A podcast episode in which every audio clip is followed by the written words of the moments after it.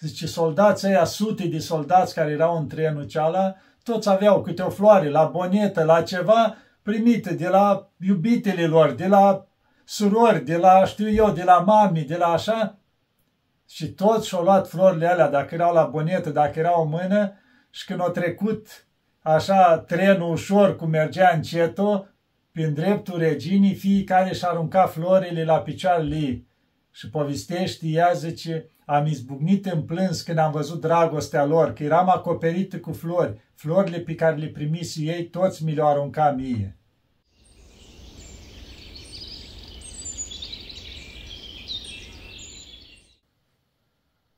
Iată, dragii mei, că ne vedem iarăși. Și tot de la cuibarul meu de aici, că e destul de rece afară, un pic de curent așa și zic mai bine evit, că de, ca să stau o jumătate de oră așa pe loc, cam îngheață și zic că nu-i zăpadă, dar e un frig rece din ăsta și atunci am evitat. Și uh, zic, hai să fac tot de aici din chiliuța mea, din cămeruța mea. Despre ce aș vrea să vorbim astăzi un pic.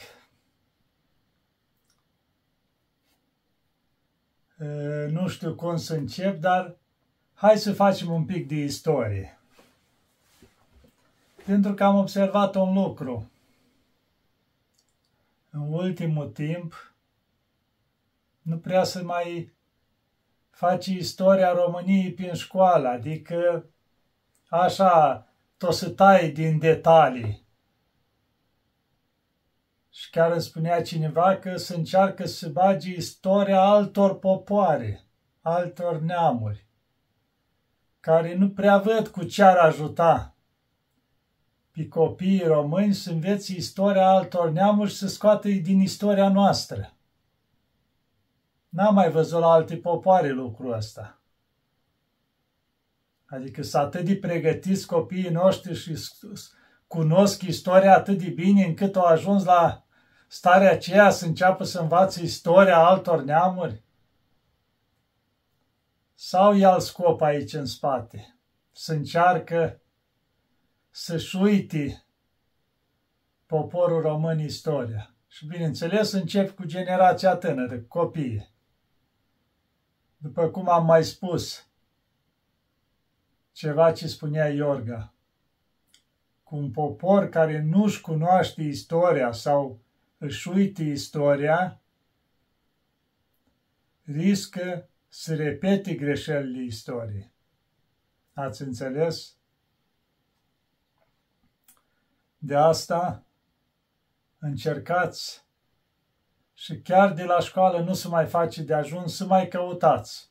Că sunt cărți mai vechi, nu care tot să scot acum tot felul cu influențe. Cărți mai vechi, cu istoria românilor. Și Iorga are scrisă și se găsesc acolo de ajuns. În care să vedem ce cu noi, românii. De ce se încearcă atât de mult să ne introducă în cap că să ne fie rușine că suntem români. Cam asta se încearcă. Tot timpul, că românii trădători, că românii nu știu cum, că românii hoți, că cu tare.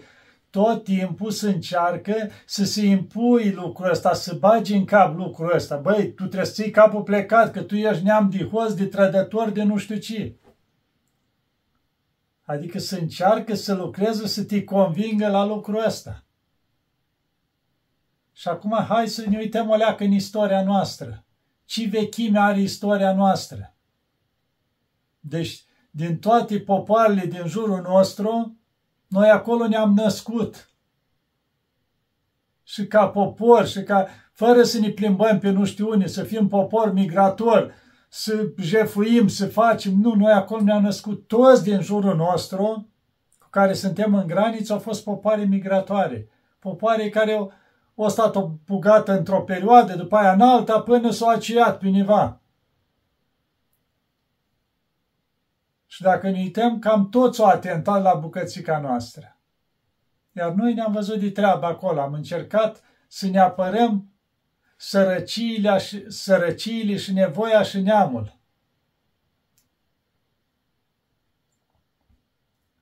Și dacă ne uităm în urmă, ca să nu ne ducem mai în urmă, că după cum se vede, noi ne tragem, cred că, din popoarele vechi, de la turnul Babel, când s-au amestecat limbele și s-au împrăștiat în toată lumea, două, trei familii acolo au ajuns și pe teritoriul nostru. Că se găsesc permanent, s-o găsești cu patru mii de ani în urmă și tot anumite lucruri pe acolo, pe la săpături din astea care dovedesc o vechime foarte mare. Da, dragilor? Păi dacă ne uităm pe timpul lui Bărebista, da? Gândiți-vă, înainte de Hristos, deci nu de 2000 de ani. Deci, cu aproape 100 de ani înainte de Hristos, când o trăi Burebista, prin anii 90 înainte de Hristos. Și până la vreo 44 de ani înainte de Hristos, în perioada aceea. Ce a făcut el? Deci unde România noastră era un fel așa triburile astea getodacice, pe care au reușit Burebista să le unească toate, să devină o putere. Ați înțeles? Deci puterea din timpul cealaltă era mult mai mare. Deci triburile ceto-dacice ajunsese, era mult mai mare România decât acum. Mult mai extinsă, era mare, era o putere România. Da. Și permanent din cauza că erau și probleme la timpul cealaltă. În afară de Imperiul Roman, erau triburile astea sălbatice din jurul Dacii, care permanent atacau și trebuiau să fie pregătiți sapele. Și reușit să zice să fie la o performanță foarte mare. Și există cetăți făcute bine, cu apărare, cu de toate. Ați înțeles? Și numai atâta. Să ne gândim că Imperiul Roman nu a reușit Până la noi au ajuns, de acolo nu au reușit. De câte ori au venit, au fost înfrânt pe timpul lui Burebista. Adică cumva trimis acasă așa, cu coada între picioare. Și după aceea, mai încoace, cine a devenit iară o legendă, să spunem, Decebal, că și zice și numele de Decebal l-a primit, înseamnă curajos, din neînvins cumva. Adică ajunsese, i s-o da numele ăsta la cât era el de vrednic, Decebal. Zice, nu-i era atât de mare Dacia, un pic mai mică pe timpul lui Decebal, mai perduse din teritoriu, dar era mult mai bine pregătită și militar și tot. Și tot așa. Romanii au avut multe înfrângeri. Trimiși acasă, nu reușeau. De ce să ne gândim când a venit Traian? Zice că Decebal avea până la 60.000 de soldați care erau buni de luptă ce avea el. Imperiul Roman a venit cu în jur de 200.000 de soldați. Adică vă dați seama, mult mai mulți. Și după multe lupte și așa, cum se zice, dusă, cu greu a reușit să fie înfrânt de Cebal și să cucerească o parte din Dacia romane. O parte, nu toată, că a rămas Dacia liberă. Și bineînțeles, interesul zice era pentru că se știa cât era de bogată Dacia. Zice că ar fi dus vreo 150 de toni de aur romani din Dacia și plus altele și altele comori de acolo. Că zice că timp de un an de zile romane, în afară că o sărbătorit nu știu câte zile, săptămâni întregi, zice timp de un an de zile nimeni din Imperiul Roman nu mai plăti niciun impozit. Vă dați seama ce-o reușit ei să jefuiască din Dacia? și vedem că singura dată s-a sculptat în piatră columna lui Traian. Cu războiul ăsta cu Daciș și nu a fost făcut Daci acolo capul plecat, adică cum erau ei puternici. Și pentru romani a fost cea mai mare victorie. Ați înțeles? Eu cucerit o grămadă în lumea asta, dar nici ei nu o săpat în piatră. Au făcut lucrul ăsta cu dacii, că pentru ei a fost cea mai mare victorie din Imperiul lor roman pe care au dus-o. Ați înțeles ce însemna Dacia la timpul ceala? Era o putere, o putere la care era frică și la romani. De asta s-au luptat foarte mult ca să o supui, pentru că știau că e o putere care ori și când le poate sta împotrivă. Ați înțeles de unde ne tragem noi? Da, dragilor. Și pe aia mergem mai departe cu istoria.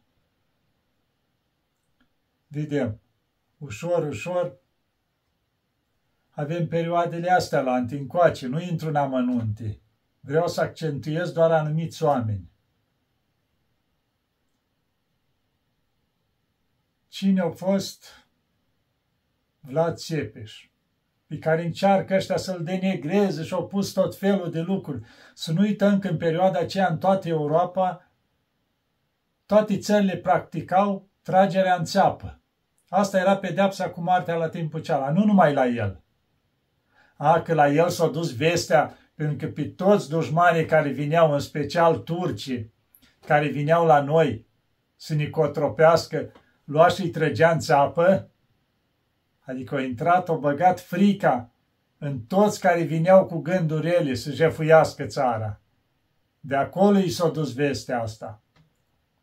Că vedem la războiul, când au venit turcii, după ce au cucerit Constantinopolul, au venit cu piste 200 de mii de soldați.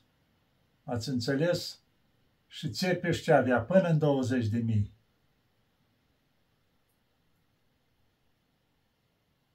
Și atâta i-au chinuit pe turci, nu i-au lăsat să treacă Dunărea. După aia, pe traseu, le-au ars tot în față, au trăvit fântânile și care intrau în pădure să caute hrană nu mai ieșeau.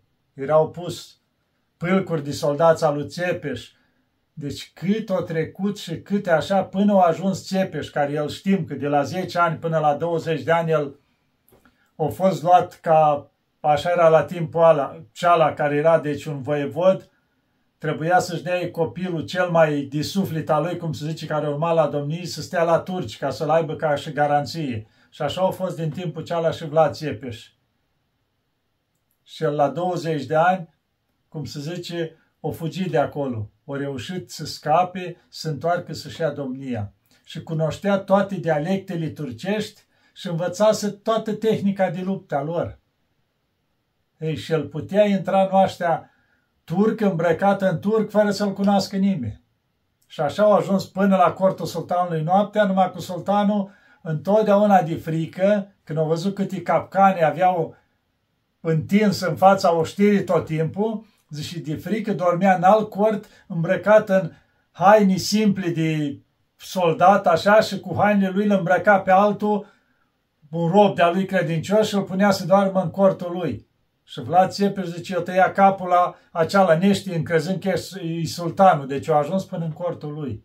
Și zice, a doua zi când a văzut sultanul că s-a ajuns până la cortul lui, zice, au lăsat toate baltă și au luat o serie de soldați pază cu el și au fugit, nu s-au oprit până la Constantinopol înapoi. Și au lăsat doar o știre acolo care au continuat lupta.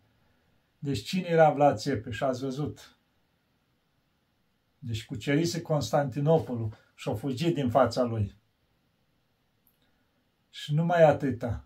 Zice, înainte de cum a murit Vlad Țepeș. Bineînțeles, trăda tot de vecini din partea cealaltă de acolo. Că zice, după ce și-o relua domnia din nou, după ce trecuse istoria lui lungă, închis la un unguri în partea aceea, și așa și până la urmă când și-o lua din nou domnia, el nu mai avea oșteni acum, nu mai avea. Și zice că Ștefan cel Mare, care era vlă, văr cu Vlad Țepeș, i-a trimis oștenii cei mai pregătiți, cum ar fi din garda lui. Vreo 200 de oșteni, care să aibă de, așa de bază în jurul lui. Și atunci, regele ungar i-a dat și el o oștire, dar era înțeles cu turcii. Ca în momentul în care se întâlnește cu turcii, oștirea lui se retragă. Și în felul ăsta, când s-a întâlnit cu oștirea turcilor de 50 de mii, oștirea regelui Ungarii și-a luat traista și-a fugit. Și-a rămas Vlad Țepeș cu aia 200 de soldați. Și-a spus înapoi nu dăm. Și așa au luptat cu turcii, ceea zice, erau grămezi de turci în jurul lor, luptau, luptau și tot cădeau, cădeau, tot din jurul lui toți, până au căzut toți și așa și el la urmă. Deci toți aia 200 împreună cu Vlad Țepeș și apărând țara, așa au murit. Ați înțeles ce oameni am avut? Dar întotdeauna vedem că au fost trădări de la vecini, tot se spune că la noi trădători nu. Toți aveau legătură, vedem, cu vecinii noștri care ne doreau tare binele. Pentru că eram un popor care nu suporta jugul și nu ne duceam la nimeni acasă să le facem rânduială. Ne apăram, cum să zice, bucățica noastră acolo.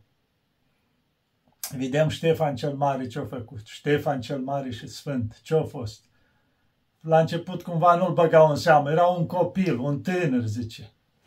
Și ce a ajuns să facă el? De unde a avut puterea? De la Dumnezeu.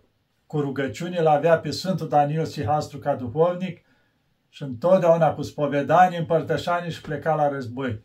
Ce au făcut cu turcii? Nu au mai putut trece de el turce. De fiecare dată bătuți și trimiți acasă. Chiar deodată a fost și el învins și ori făcut oștirea cu binecuvântarea duhovnicului și atunci a învins. Și să ne gândim că el tot așa, oștirea lui mergea varia după cât putea atunci să adune între 10.000 și 20.000. Atât avea Ștefan cel Mare. Și turcii vineau cu 100 de mii, 150 de mii. Deci vineau, cum se zice, câte frunză și iarbă. Și erau bătuți și trimiși acasă. Cine ajuta aici? Și așa în istorie mergem mai departe. Mihai Vitează, ce-a făcut?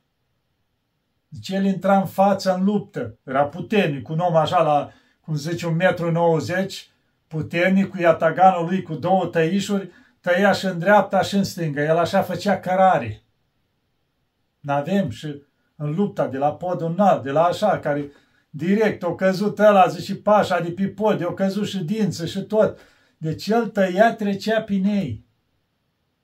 Pentru că știa că și apără țara. N-avea frică de nimic. Mihai Vitează, da. Și cum a murit? De ce aș vecin trădat și ucis de fapt? Vedem, adică oamenii ăștia buni, pentru că, cum să zice, vecinii nu puteau să-i biruiască, se foloseau de vicleșug. Îngăduia Dumnezeu. De ce o îngăduit Dumnezeu știi. Dar pentru noi ăștia mucenici, îți martiri, să știți. Comurit apărând țara, nu prigonind, nu jefuind, nu făcând nimic. Cum să ne fie rușine cu poporul român? Cu neamul nostru? Să ne fie rușine, spunem că suntem români. Cum să ne fie rușine? Că ne uităm în urma noastră un șirac de eroi, de mucenici, de toate. Da. Și după aia venim mai încoace. Ajungem la, după multe, vedem, au fost oameni mulți, nu mai intru, câți au fost, câți s-au luptat și așa ajungem la primul război mondial, când deja cei din jurul nostru mușcau toți din țara noastră. Și am fost nevoiți să intrăm în război, să ne refacem țara. Pe cine am avut noi atunci? O femeie vrenică la timpul ăla, Regina Maria. Deci era ca o mamă pentru români. Da, Regina Maria, chiar am citit niște scrieri de ale ei, povestea la un moment dat, de fapt, ci povestea și Maica Alexandra, care a fost fata ei. Zice, pe mama mea, eu o țin minte mai mult în haine de soră de caritate decât de regină. Adică tot timpul era prin spitale îngrijind bolnavi, ca regină. Și povestește ea la un moment dat că ea permanent nu pleca niciun tren cu soldați pe front până nu ajungea ea în gară și îi saluta. Și atunci așa plecau pe front cu toții. Și spune că la un moment dat, având copilul pe moarte, foarte bolnav, dar știa că trebuie să alergi, că trebuie să plece un tren și până la urmă și-a lăsat copilul acolo pe moarte și-a furgit repede în gară, zice, când, pentru că a întârziat un pic, trenul deja pleca. Și când o, o ajuns ea și-a strigat cineva, o venit regina, zice, soldații ăia, sute de soldați care erau în trenul ceala, toți aveau câte o floare, la bonetă, la ceva primite de la iubitele lor, de la surori, de la, știu eu, de la mami, de la așa, și toți și-au luat florile alea, dacă erau la bonetă, dacă erau în mână, și când au trecut așa trenul ușor cum mergea încetul, prin dreptul reginii, fiecare și arunca florile la picioarele ei. Și povestește, ea zice, am izbucnit în plâns când am văzut dragostea lor, că eram acoperită cu flori. Florile pe care le primisi ei, toți mi le-au aruncat mie. Deci cât era de iubită Regina Maria. Și mai povestește un lucru, că odată, zice, eram în spital. Și mergeam de la un bolnav la altul. Și am ajuns la un bolnav care nu mai avea față. Deci ochii, nasul, pe aici era distrus de la explozie. Și buzile erau rănite, așa nici nu putea vorbi. Și atunci cineva, zice, am ajuns la patul lui și cineva i-o șopti la ureche, zice, uite, Regina Maria, zice, este la patul tău. Și regina i-a luat mâna, așa îi ținea mâna strânsă și atunci el, cum în două mâinile, i-a strâns mâna reginei și zice, șoptea ceva și atunci regina și-a apropiat urechea să vadă ce vrea să-i spui soldatul. Și știți ce i-a spus soldatul? Și că Dumnezeu să-ți ajute să ajungi regină, regina tuturor românilor, adică să întregească toată România, să ajungă regina tuturor românilor. Și spune regina, că mai stau câteva clipi și nu mai rezistat, s-o smuls de acolo și-o fugit, că o izbucnit în plâns, de emoții, nu mai rezistat din cauza, zice, de la un soldat care era pe moarte, care poate următoarele clipe a murit. Zice, să primesc curarea asta. Zice, atât de mult m-a atins, zice, că n-am mai am izbucnit în plâns și mi-am dat seama câtă dragoste au și soldații și toată România pentru mine, zice. De asta Regina Maria era numită Mama Românilor, că și-o iubi foarte mult țara. Ați înțeles? Și se revin aici la o tânără, la o copilă, de care ați auzit. Noi am învățat la școală, acum nu știu dacă se mai face la școală. Ecaterina Teodoroiu, o copilă, o olteancă din Târgu Jiu că s-a născut pe la 1894. Eu murit tata în război, eu, doi frați avea s-o dus în război, eu murit și unul dintre ei și după aia ea nu mai putut să stea. Era o copilă, gândiți-vă. Pe la 19 ani s-a dus voluntară pe front.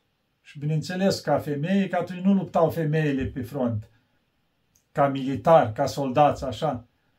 Au fost dată să ajute și în cadrul ăsta, cum se zice, la Crucea Roșie.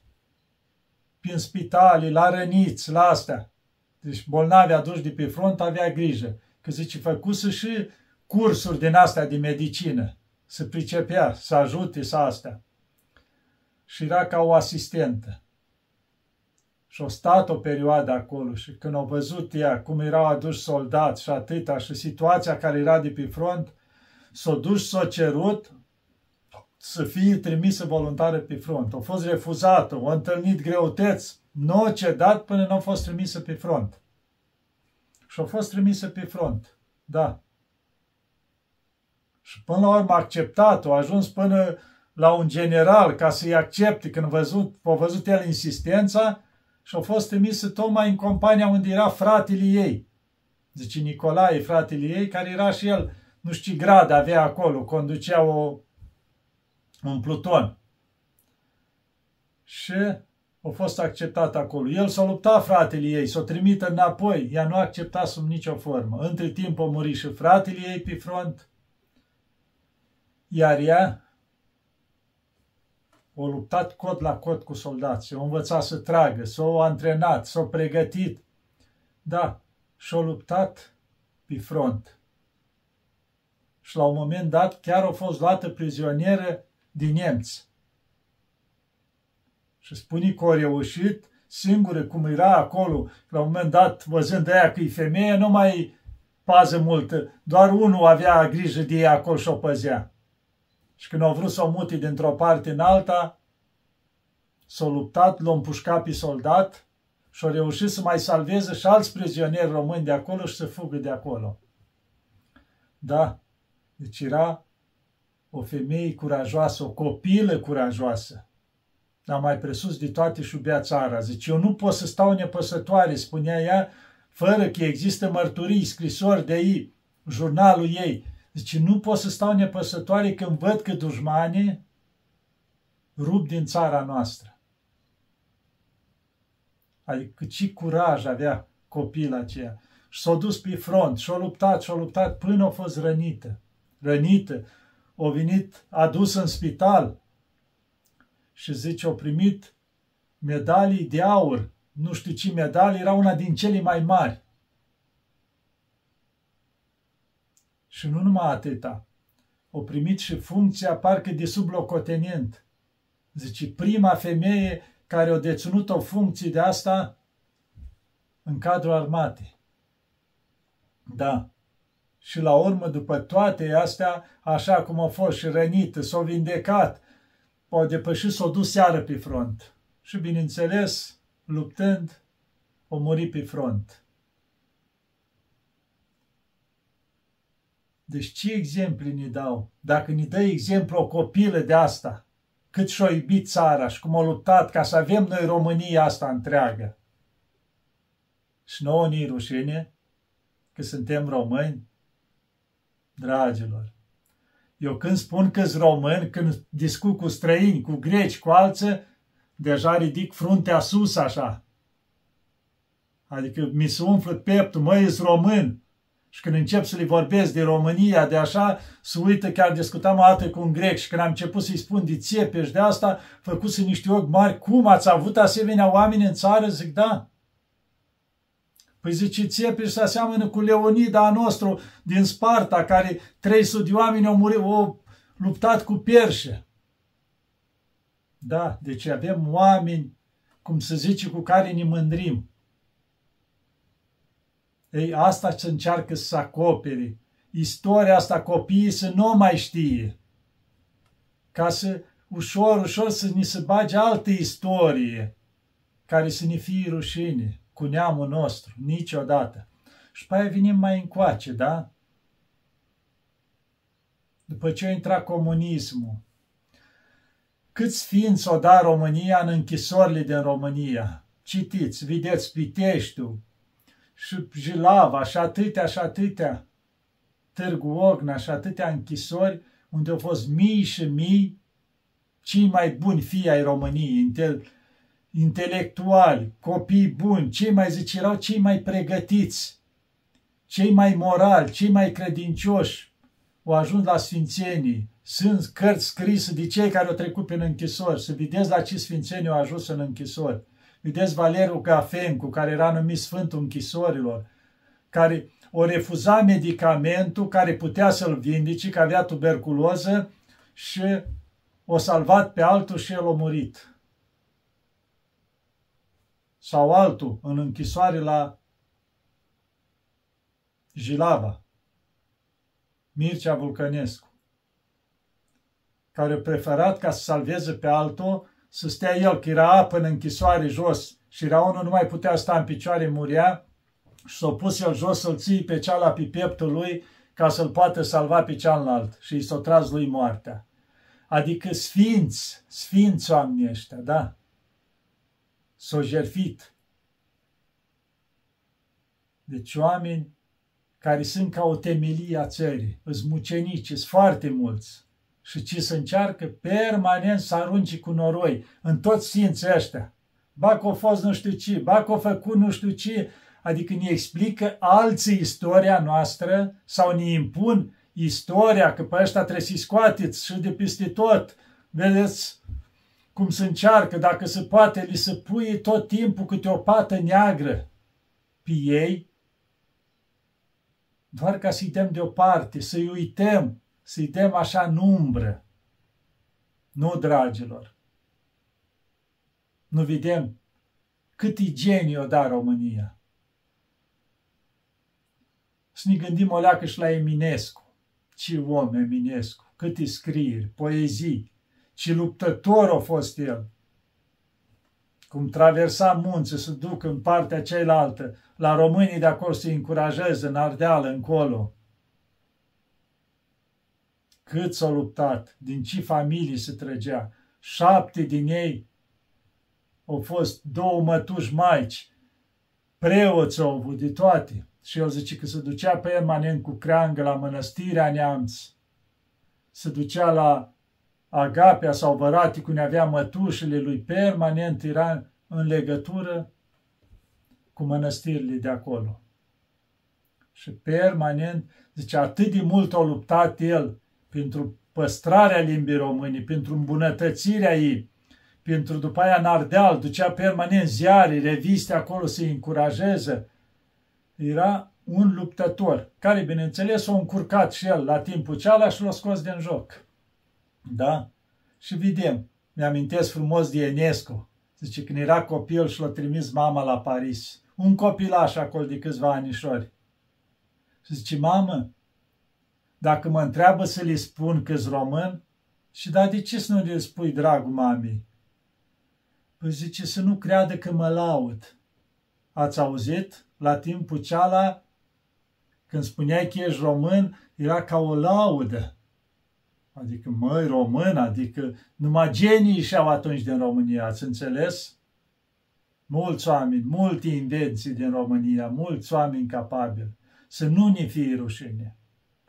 Cât se încearcă acum pe toate căile, cum se zice, și mai ales de vreo 30 de ani încoace, tot ce se impune prin toate legile astea cumva, adică să nu mai avem niciun drept, sau conducătorii noștri li se pun condiții când intră sus ca să fie capul plecat tot timpul și așa mai departe, sunt îngăduite de Dumnezeu pentru păcatele noastre. Că dacă noi am fi mai buni, noi am avea mai multă zice, dragoste între noi, unitate mai multă și am ține legătura cu Dumnezeu permanent, nu ne-ar lăsa Dumnezeu. Și conducătorii cia, indiferent cum ar fi ei, îi trezește Dumnezeu, le dă două palme și se trezesc să gândesc la binele țării, nu la interesul personal. Da, dragilor, am făcut așa un, un rezumat al istoriei, să spunem, pentru că mă doare când văd că istoria noastră discuți cu copiii noștri și vezi că nu-și cunosc istoria. Pentru că acum foarte mult de pe internet și atâta e amestecătură acolo că nu mai știi ce se întâmplă. Nu, dragilor, să nu vă fie rușine niciodată că sunteți români și nu vă îngrămădiți toți să plecați în exterior că acolo e salvarea, că acolo e visul nu știu care, că așa mai departe. Nu vă gândiți. Mai mult rău vă faceți și abandonați și țara, pentru care au luptat atâția ca să fie ca o floare. Și uitați-vă în țara noastră, că am fost și eu în ultimul timp și am umblat prin țara asta a noastră. Ce țară superbă avem, ați înțeles? Tot ce vrei găsești în țara noastră. De asta, cum se zice, e și numit Pământul lui Dumnezeu, că zice, așa e ca o istorioară de asta, că o, o împărțit Dumnezeu la toată lumea și la noștri n-a apucat să se le dea nimic când au venit oamenii simpli, păstorii noștri și au zis, Doamne, dar nouă, și atunci ar fi zis Dumnezeu, zice, dă-le pământul nostru. Adică pământ în care există de toate. Avem și mari, și munți, și câmpii, și păduri, și ape, de la mari până la mici. Tot ce vrei avem în România și toate bogățiile și naturale și deasupra pământului și sub pământ. Da, avem o țară frumoasă, o țară bogată, de asta atentează toți la ea și au atentat și au furat continuu și au încă de unii fura, pentru că e bogată.